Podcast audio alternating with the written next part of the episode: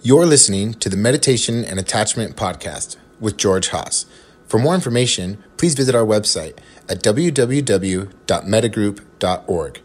That's www.mettagroup.org. So, welcome everybody. This is um, Meditation and Attachment Deepening Your Practice. It is May 28th, 2020. It's 7:38 p.m. Pacific Daylight Time. How is everybody today? Um, I had a question about uh, could you speak to Minneapolis Central Park uh, and uh, through a, a, Buddhist lens? Uh, so, if you're not following um, current events, there was a, a killing of another uh, African American man by police in uh, Minneapolis um, and uh, and there was um, a, a, um, a typical, I guess, I hate to say typical, but response from the police department, which then resulted in uh, protests that then turned into a, a riot. And uh, um, as of this evening, they're calling in the National Guard to lock the whole city down.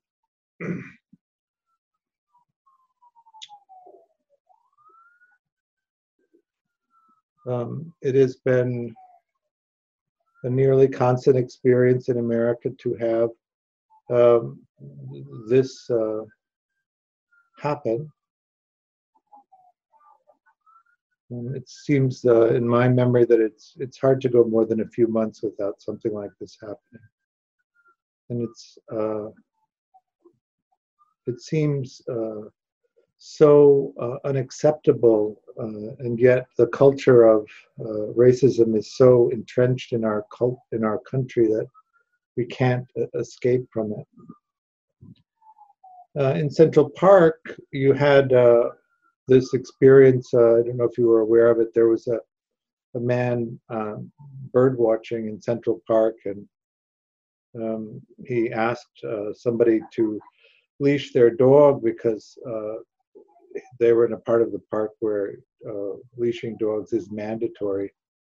And um, he was African American and she was white, and she uh, uh, threatened to call the police and report that an African American man was harassing her. Uh, and it seemed from the content of that that she was well aware of the likelihood of uh, the harm that often uh, faces African American men in the hands of the police. So it's such an ordinary occurrence in our culture that it is possible to use it as a, a, a threat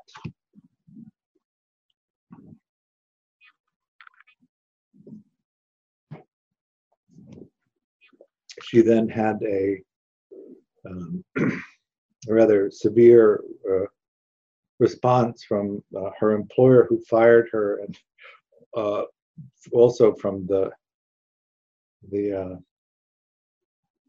she had she rescued a dog and the rescue uh, group wanted the dog back so they took it back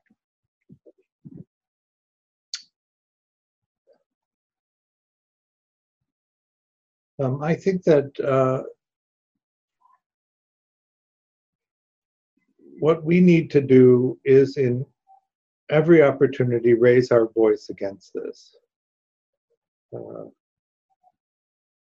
and to advocate for these things to change.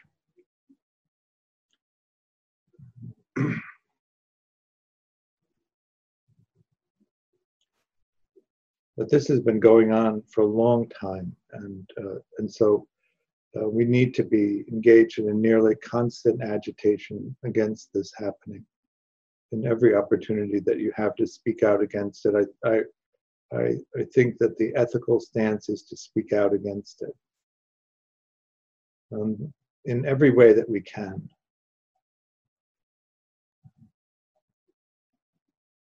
It's a, it is a ongoing heartbreak. The problem itself is so deep, um, and it comes from the inequality that we tolerate in our society. We have 2.2 million people in prison in, in our country. We've militarized the police. It is the way that we can hold the social fabric together with the level of inequality that we have. And so we need to also address this uh, inequality. Um, we're often um, told that it's resources. We don't have the resources, but we have the resources. We have more than enough. It's the way that they're distributed that is the problem.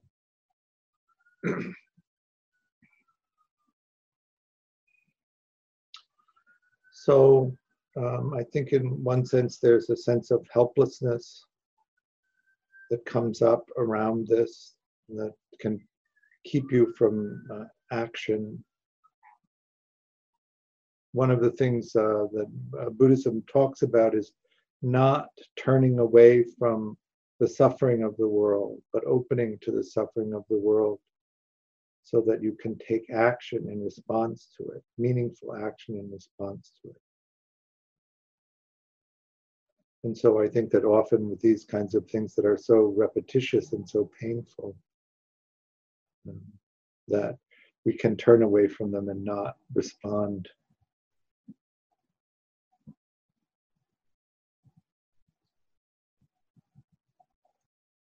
In um,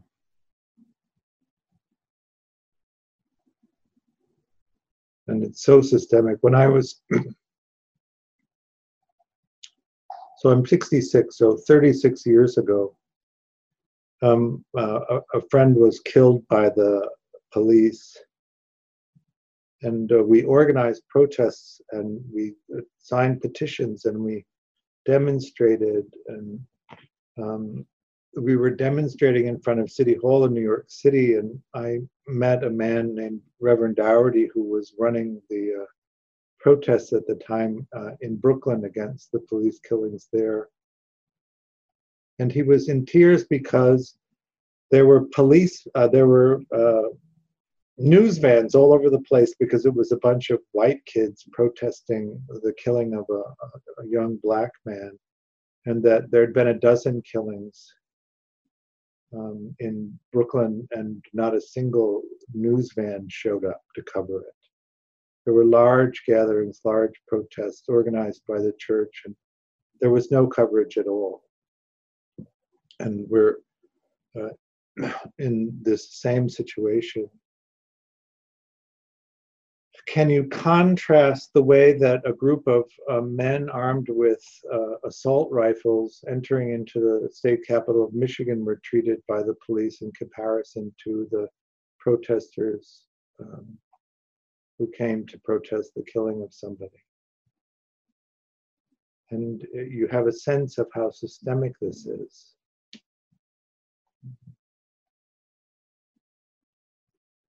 Uh, I find it so profoundly sad. It's hard um, to be with it. Nonetheless, we need to turn toward it and we need to advocate relentlessly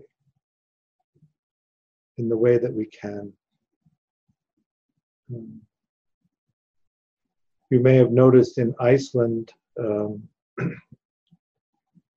they passed legislation to create a, an instrument to evaluate whether candidates running for political office were sociopaths.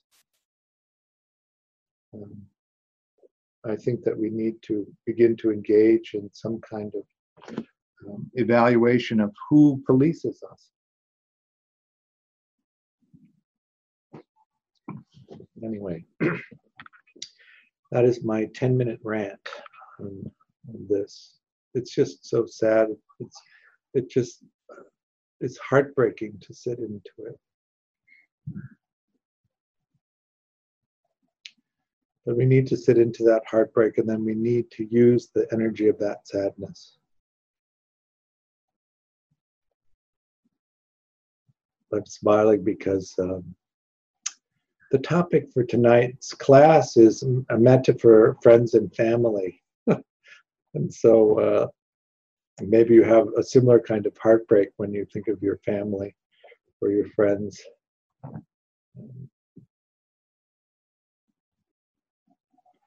We've been alternating talking about metta practice and vipassana practice, and tonight is a metta night, and focusing on the uh, that aspect of practice. But before I do, did anybody want to respond uh, about this particular topic?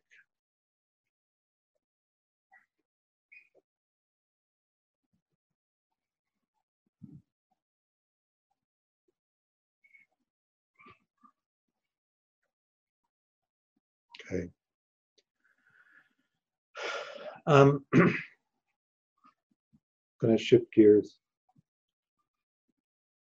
The um, I like to talk about metta practice as inclining the mind toward kindness. In uh, thinking of ourselves and thinking of other people, we develop a working model of the experience of them. And then in the moment that we think of them, we bring to mind the working model.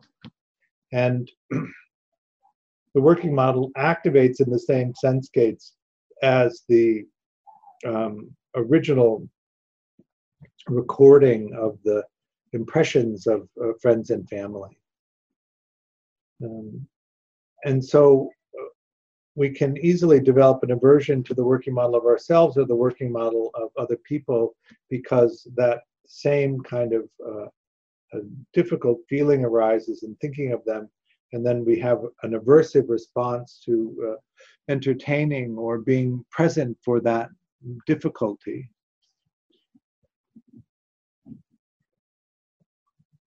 Um, I also like to talk about this in terms of the structure of relationships through an attachment lens. Uh, if you think about yourself and, and uh, close people, that's your inner circle, your, your A's and B's. And often the category for friends and families is the next one down, C's and D's. Not everybody keeps uh, their uh, family in the C group. If you remember the description of Dunbar numbers, uh, Dunbar, as a French researcher, described uh, human relationships uh, as related to the neurobiology of being able to perceive them and in, in that research of uh, how many faces can you recognize in active memory and then how many people do you need to know in order to be happy he tracked that and the, in his study found that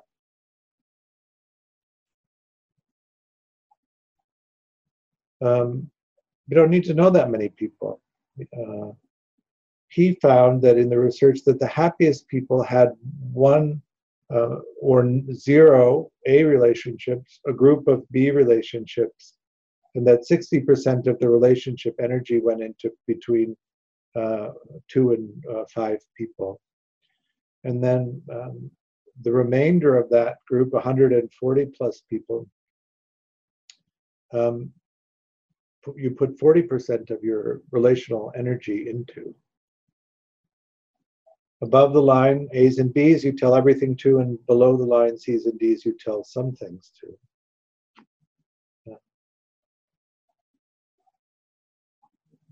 So when you think about the relationship that you have to your uh, family or a particular family member, is that somebody that you you uh, share everything with, or you share share only some things with?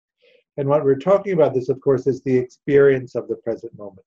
Can you present in, in a relationship to uh, friends and families the experience of the present moment in a, in a complete way that communicates what your experience is?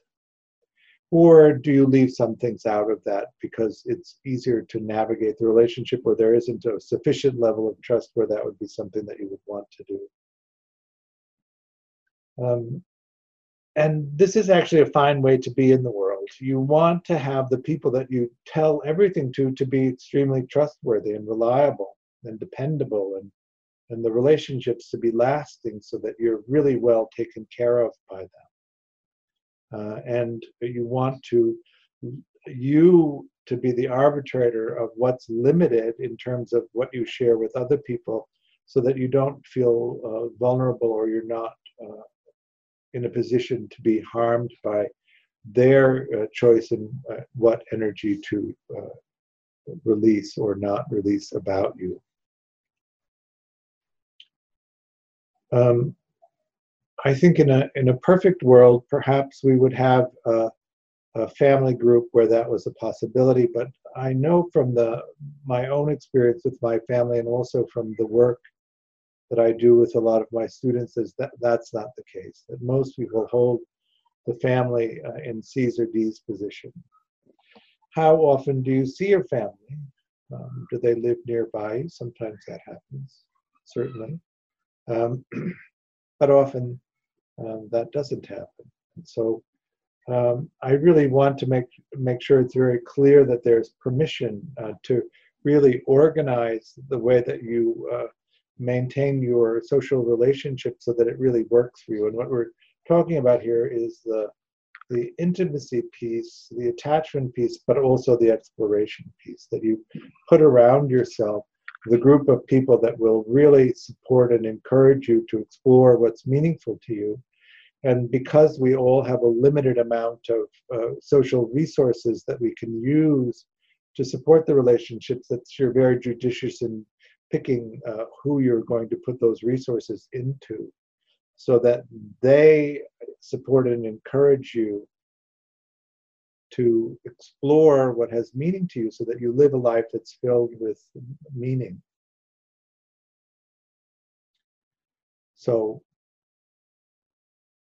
Dunbar's research showed that people who want to have an A relationship, so somebody you take care of on a daily or every other day basis, but the main thing about an A relationship is that the relation, the demands of the relationship take precedence over your individual exploration. That's a huge commitment. Whereas in a B relationship, your uh, solo exploration is still the primary um, mover in, in, in the way that you organize things. And there's really no preference there. It's, it's, it's what you like and what supports you so that you can uh, pursue the things that are meaningful to you. It's unlikely that if you don't develop a network of A's and B's, uh, that C people will support your solo exploration well enough that you'll really be able to go to the edge of what's meaningful to you and then grab at it. Um, particularly as we age, uh, the experiences of difficulty that can arise from exploring in that way begin to create a, a reservoir of disappointment that gradually begins to have us um, rein in our own exploration. And we can do this to the place, point where we don't actually explore enough to find meaningfulness in, in, in our lives. And, and that makes the, the challenge of being alive uh, uh, extraordinarily difficult. Life in itself is difficult enough, but if you take the meaning from it, it, it seems uh, to raise the question of why would you uh, put yourself through all of this? um, in our in our society uh, where there is so much privilege for for a class of people um, we often uh, can find ourselves uh, as we get older socially isolated because we have the resources to live uh, independently but um, but not the ability to connect. And so we live in an isolated way.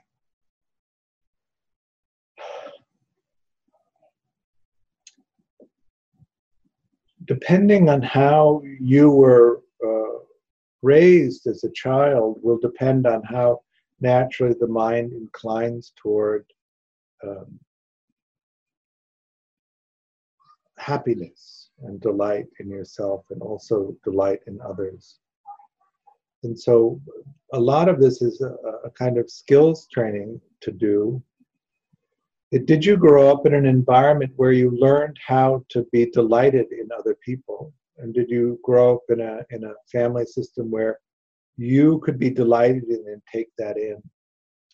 In secure households, delight is a currency. uh, in in relationships, and so children grow up uh, steeped in the experience of being delighted in and, and being free to delight in others, and so it's a skill that uh, they they have and is usually well developed, but they may not have a consciousness of having developed the skill, or that some people don't have that skill uh, depending on what your conditioning is. For instance, if you grew up and you became a dismissing adult, you understand uh, delight, but it's uh, a, a, mechanism to get what you want rather than a genuine expression of your interest in other people or your delight in other people.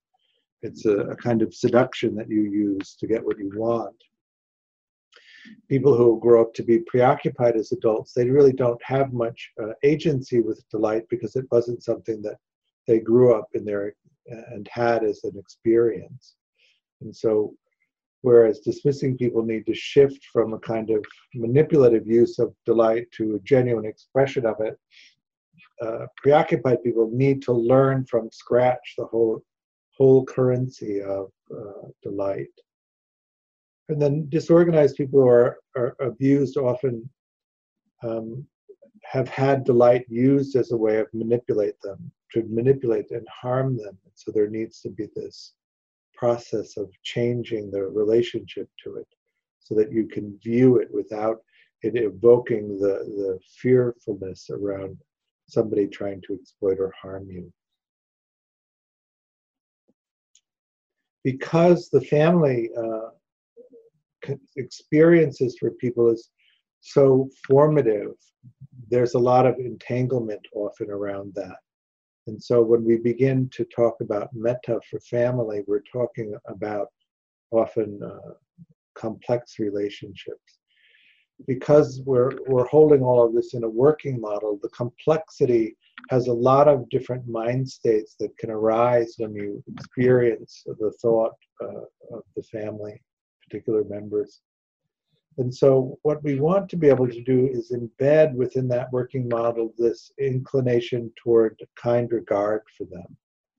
Um, it doesn't necessarily uh, mean that you're going to be engaging them in the real world, but so often uh, when things happen in the world and they cause the uh, the uh, the mind to make sense out of that, or uh, absolute reality to be created into conceptual reality, it can trigger uh, the activation of one of these working models. And if we are averse to them uh, only, then each time they arise, there's often an aversive response to them, and we, we want to hold them at a distance. And we have that experience, they don't. Uh, and so, one of the aspects of doing this practice, which is intentionally inclining the mind toward kindness, is to embed in these working models of your family members this capacity for kindness in, in re- relating to them. It, it just makes your experience easier in being in relationship to them. And, and then as we move from metta practice into compassion practice, it opens up the window of uh, compassion and holding their experience and uh, what happened to them, which led them to act in the way that they did with you. Metta practice is the antidote to anger. And so uh, often, what we're focusing on when we're focusing in metta practice is the potential for anger. Um, I don't know about you, but family is certainly one of those easy areas where anger can pop up. Uh, and so it really is useful to us to pump as much uh, kindness into that working model as we can get so that when that comes up, there's, a, there's an immediate uh, capacity to uh, um, relieve ourselves from the experience of anger. You may notice that uh, it, there's a there isn't um, there it, it's hard to find a group that, that can make you as reactive as uh, as the family group right? And so we want to have agency here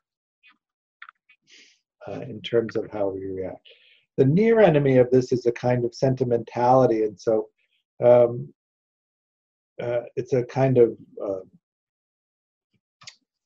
um, almost like a fugue state in the sense that uh, there's a, a Pollyannish positivity where the family is held in this sort of bubble, but it, it it isn't really relating to what happened to you or to how they actually are or how you're actually reacting to them. And so we want to come out of that sentimentality experience and actually be able to be fully present in the moment with them the way that they are. Um, and, and, be also free to uh, express externally the way that we want to. So this is a touching on mentalizing or active mentalizing. One of the aspects of mentalizing is to be open completely to the experience that you're having and then uh, internally and then be free to express it externally in, in any way that you want, including not expressing it.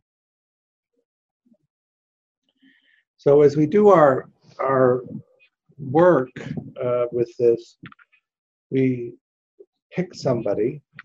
Um, I want to talk a little bit about the friend group here.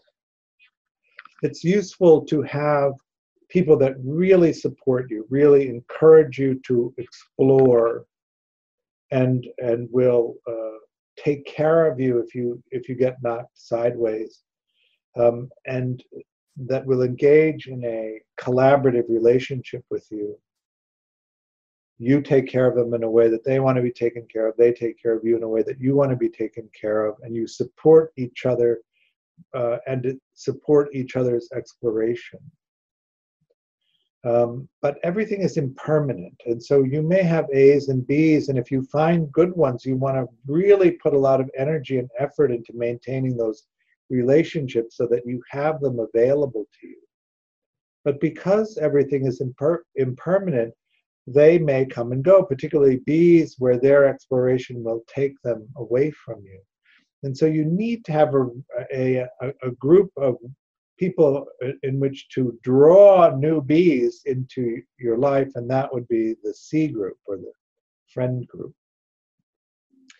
So you are responsible for tending the, these relationships, and you're also responsible for keeping your eye out for other people who might be useful to you and tending those relationships even though they, they are not getting the same amount of time energy and resources as an a or b would get. So that if you do lose one you have uh, resources in which you can then move somebody else into a b position. So that's the the position of the c's we like to call them.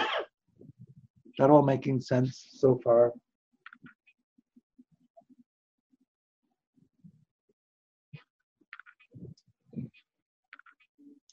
So the way metta works is you incline the mind toward kindness, you think of a particular person, and as that experience is remembered, the uh, experience of holding them with kindness is remembered as part of the working model of them.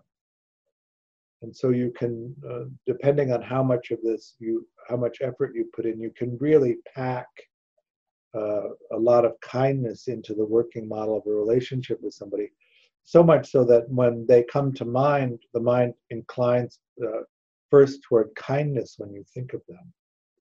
And so that's this uh, practice that we want to do. At the same time, um, the instructions are for metta jhana, which means you're developing high concentration states as part of doing this. So, uh, one of the things that I noticed in um, teaching uh, metta is that if you use a, an elaborate phrase process in order to generate the feeling of, of pleasantness in the body, um, it's easy to slip out of the present moment into the activity of sentimentality and not be anchored in the present moment and and be able to navigate mind states. It's so useful to be able to hold the mind state of kindness, say, or any mind state really that you want once you figure out how to do it. that you you develop at the same time in, in just not only high concentration states but mentalizing capacity all of these things that are important any questions about this before we do the, the practice? Uh, yes uh, george arthur. Uh-huh. um, um, maybe you could elaborate a little bit on mind state. That's one i still feel a lot of um, unclarity on on you know experience i'm not really Sure.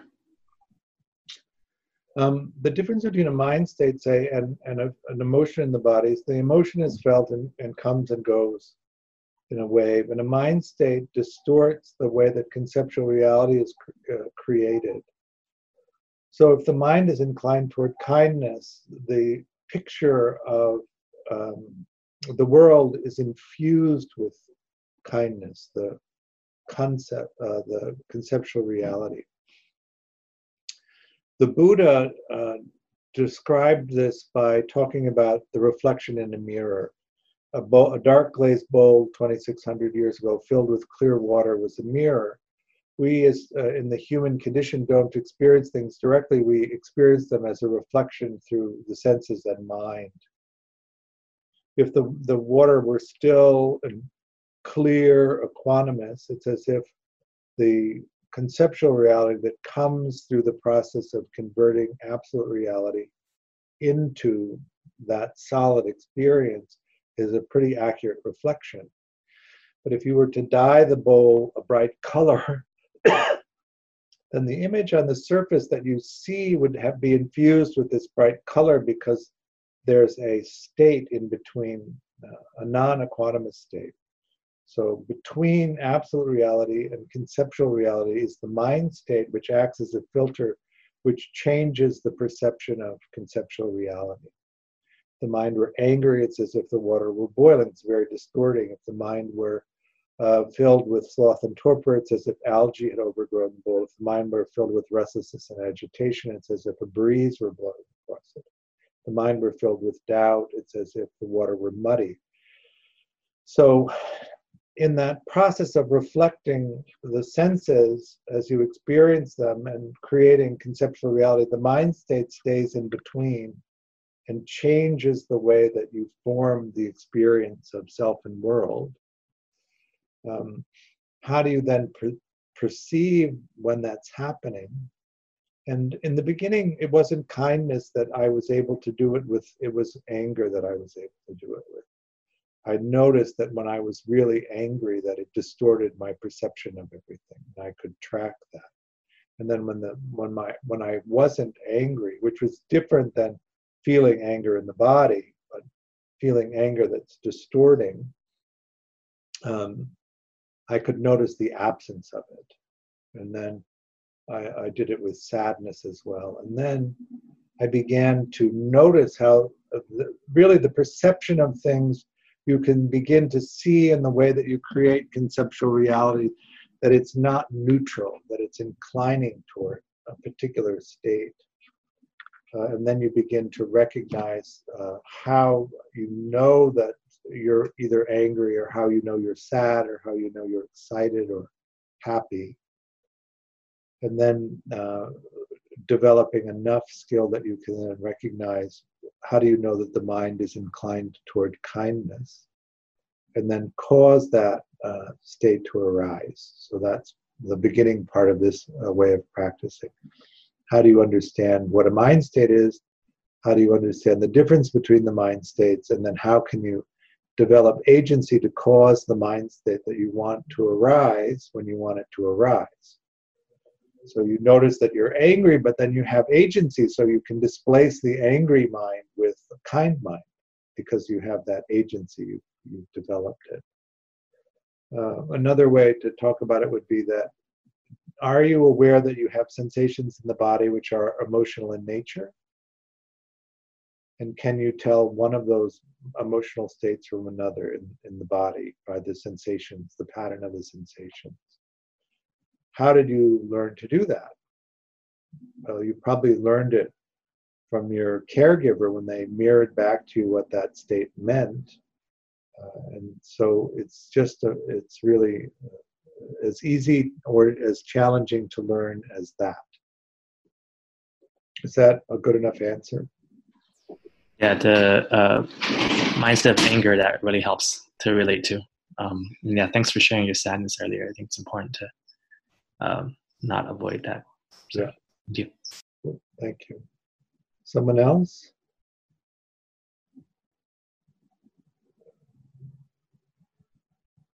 All righty, let's do some, oh, James, did you? Uh, I can I can save it until the end.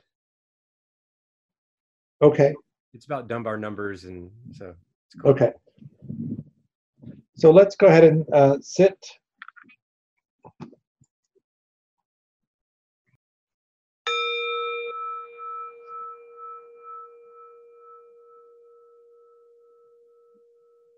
Yeah. So I um, what I find is when I'm doing this sort of meditation, often um, as I get more concentrated, the uh, the energy that arises, I end up like inadvertently kind of I, it, it'll build in my chest or my face or something like that, and I, I kind of lose concentration when that starts to, to happen because there's a there's a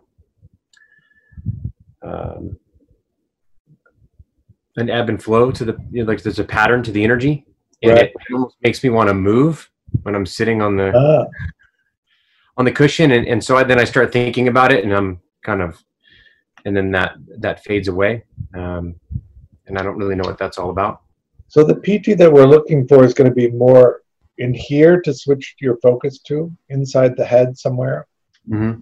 And when it gets in here that's when it, it starts to get to that point and then kind of spaz out mentally and then what I would recommend is that you just let the body move Okay. and don't pay attention to the that part. Just see if you can stay up with the mind state. Um, the uh, the energy often moves the body, and it uh, depending on what level of of it is. Um, when we were in Myanmar, um, there were a couple of people where uh, because the this kind of practice does tend to produce a lot of piti. Uh, this one woman in particular, she would sort of rise up and then fall forward and hover a few inches above the ground and sit there for like an hour like that. It was so extraordinary. Um, and so that that's that uplifting uh, energy that uh, sure so I, I wouldn't inhibit that at all. okay yeah it actually makes me want to feel like i want to lean forward more so. that's interesting uh, really quickly the dunbar numbers or uh, letters um, a b c and d do you uh, just curious would it be helpful or have you in the past just kind of actually written out who you think falls into those categories Um, you mean for myself? Or yeah or would it would it be helpful for me to do that Oh, I, I, I, I'm always aware of who my bees are. I don't have an A at the moment, but, and, I, and I'm always, um, I like to have four or five of them, and so I'm, I have uh, four now, but one of them doesn't live locally anymore, so it's a huge effort to. Uh, to drive out to Palm Springs. um, Yeah.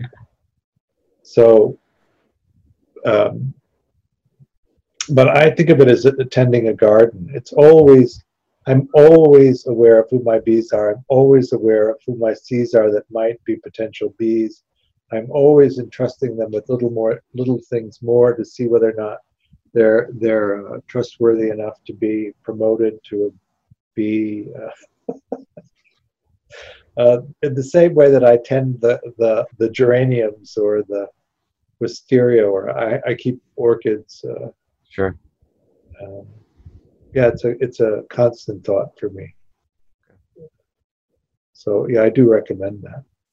Otherwise, what ends up happening is you don't remember to be in touch as frequently as you need to in order to maintain that level of closeness yeah and people naturally drift downward. Uh, and um, if you have somebody who's really good, you really do have to pay attention to that and make sure you maintain the relationship. Sure. and, and you're you have uh, you know a marriage kids a job it's uh, uh, to maintain bees and, and and with everything that you're going on takes diligence you know Sure. Sure. constant attention Yeah. Yeah. The garden the garden reference makes sense though. I can I can relate it to that. That makes it easy to conceptualize. yeah Yeah. Yeah. if you're not out there tending to the garden um, it dies Yeah. I remember for the uh, for 20 years I kept bonsai trees and I had like 35 of them. And it's an enormous task to maintain 35 bonsai trees. And sometimes I didn't do well enough. And their their protest was simply to die. Yeah. it's pretty apparent when you haven't kept up your end of the bargain. yeah, Yeah, I'm dead. you know, this tree that you nurtured for 10 years. Yeah. It's like, yeah, thanks. cool. Thank you. All right. Someone else?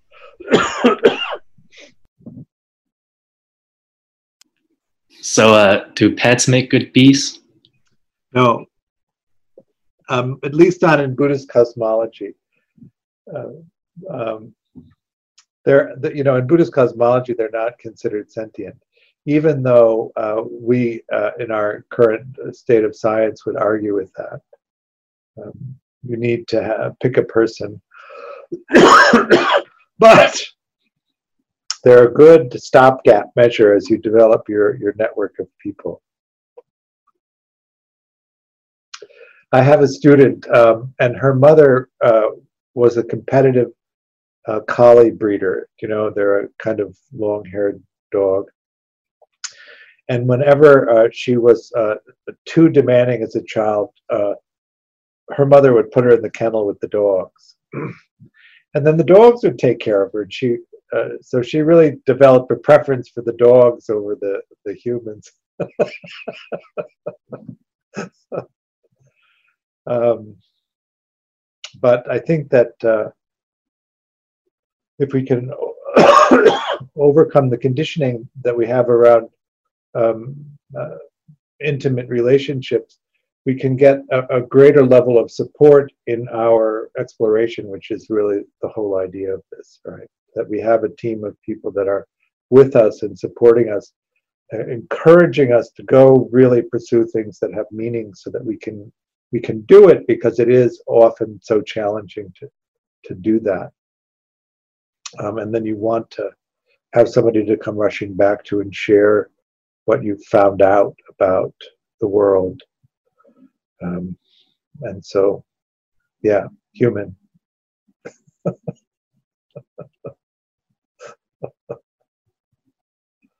someone else I have a question. uh-huh Um, I know that you said in the past that um, the Dunbar number, the B, was based on face to face connection, which is hard to do right now. indeed Wondering how that translates. I think in the COVID period that we need to uh, to um, Zoom or phone or something. I have one of my bees comes and we wear masks and he stands outside the door and we talk through the screen.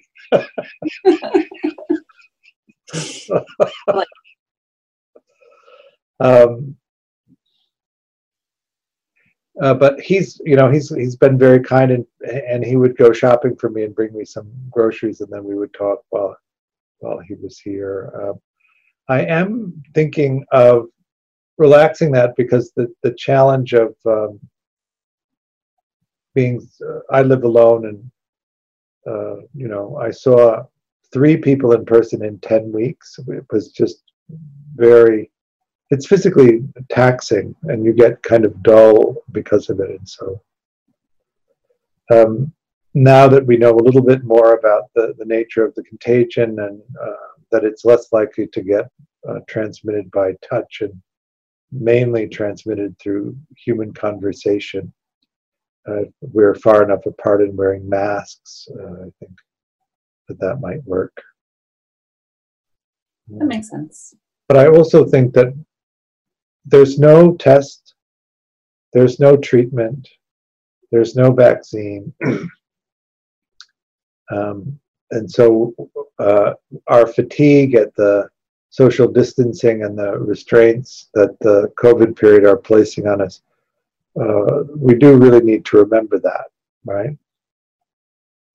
Um, for 95% of the population, it's going to be a bad, uh, uh, a bad temporary illness, and for 5% of the population, it's going to be catastrophic. Uh, so we need to um, we need not only to take care of ourselves, but we need to take care of everybody else in, in this.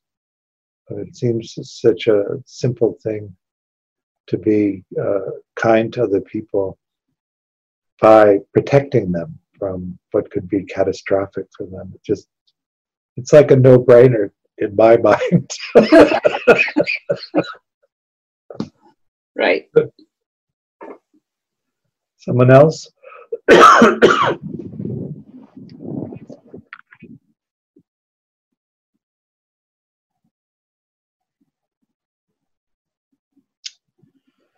All right. Um, the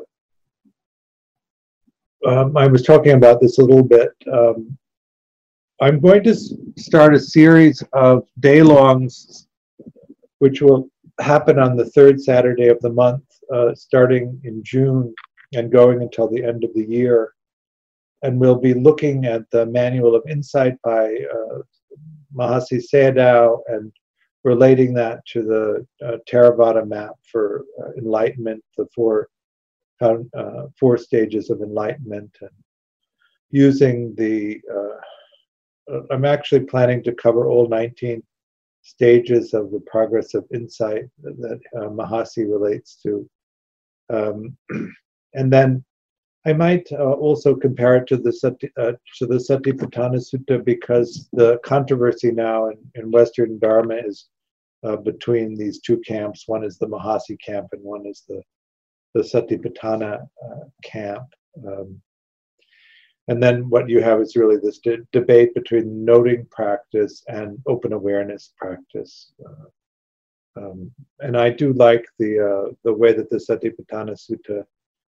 If you don't know, the Satipatthana Sutta was the uh, original instruction the Buddha gave on vipassana meditation, and it describes the various uh, investigations that you do. So it is, in, in, in a sense, a Dharma map.